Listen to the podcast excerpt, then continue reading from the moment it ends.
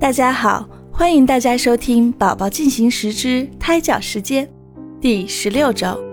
随着胎盘功能的逐步完善，胎宝宝也加速发育。现在的胎宝宝已经有一个手掌那么大了，他现在可以做许多的动作，如握紧拳头、眯着眼睛、斜视、皱眉头等，也开始吸吮自己的大拇指。这是宝宝在为将来吸吮母乳做准备哦。这期间，孕妈妈下腹部会感觉下坠，常常有心慌气短的感觉，腹围大概在七十六到八十九厘米之间，腹部两侧相连的腹直肌逐渐分离，子宫底部达到肚脐下两指的位置，臀部也在变宽变厚，耻骨联合周围的韧带变得松弛，间隙会变宽。因此孕妈妈要当心，即使轻微的外力也可能导致耻骨联合分离。十六周加一天，到今天为止，如果胎宝宝是个男孩子的话，那么他的前列腺就已经发育完毕，他的生殖器在 B 超下变得清晰可见。如果胎宝宝是个女孩子，那么他的卵巢里已经存在了最初的卵子。女孩子的卵巢中所有的卵子都是与生俱来的，没想到吧，现在的胎宝宝已经为以后成家做好了准备。十六周加二天，胎宝宝体内的基本构造到了最后的完成阶段，呼吸中枢开始活动，胃部出现制造粘液的细胞，肠道也开始运动。此时的孕妈妈得痔疮的情况并不少见，如厕时一定要记得放下手机，养成良好的习惯。一旦得了痔疮，注意不可食用辛辣食物，饮食要清淡。严重的孕妈妈可以在医生的指导下涂抹一些止痛的药膏。十六周加三天，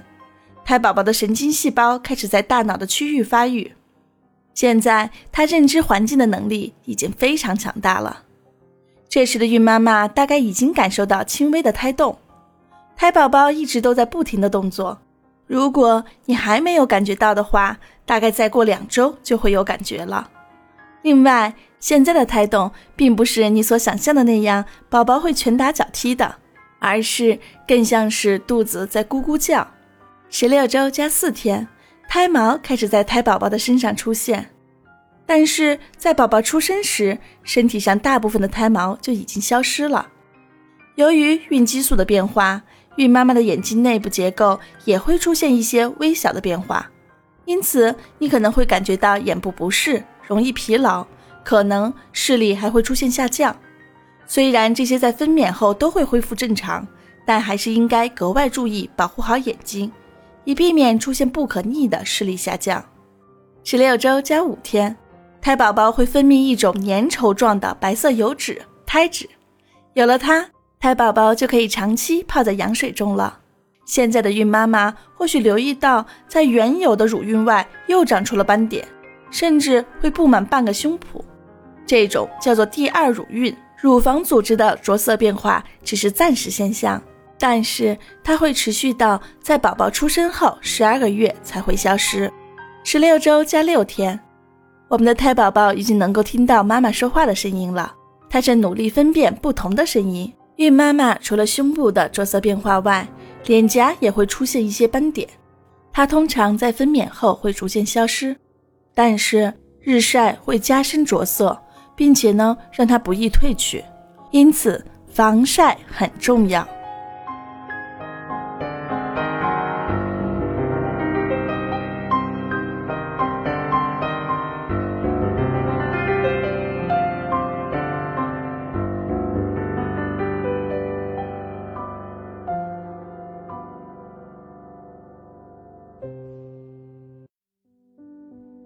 今天要带给大家的名画欣赏是莫奈的《摇篮》。法国印象派大师莫奈一生遗留无数的作品，在他众多的作品中，只有一个女人，那就是他的第一任妻子卡米尔。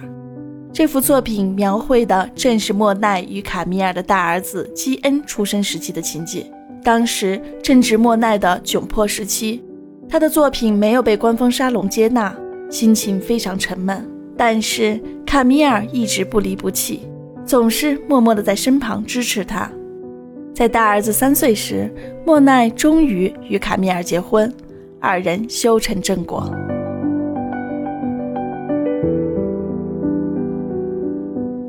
在欣赏这幅名画的同时，让我们来听一下勃拉姆斯的摇篮曲吧。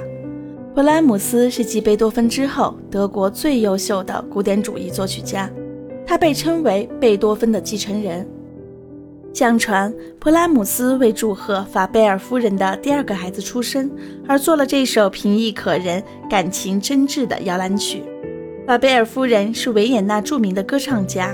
勃拉姆斯曾听过她演唱的一首圆舞曲，并被她优美的歌声所感动，后来就利用那首圆舞曲的曲调加以变化，作为这首摇篮曲的伴奏，仿佛是母亲在轻拍着宝宝入睡。摇篮曲有很好的安神催眠作用，而且还会激发宝宝的想象力，既能促进宝宝的发育，又能抚慰情绪，为胎宝宝早期的音乐启蒙打下良好的基础。下面就让我们一起来欣赏吧。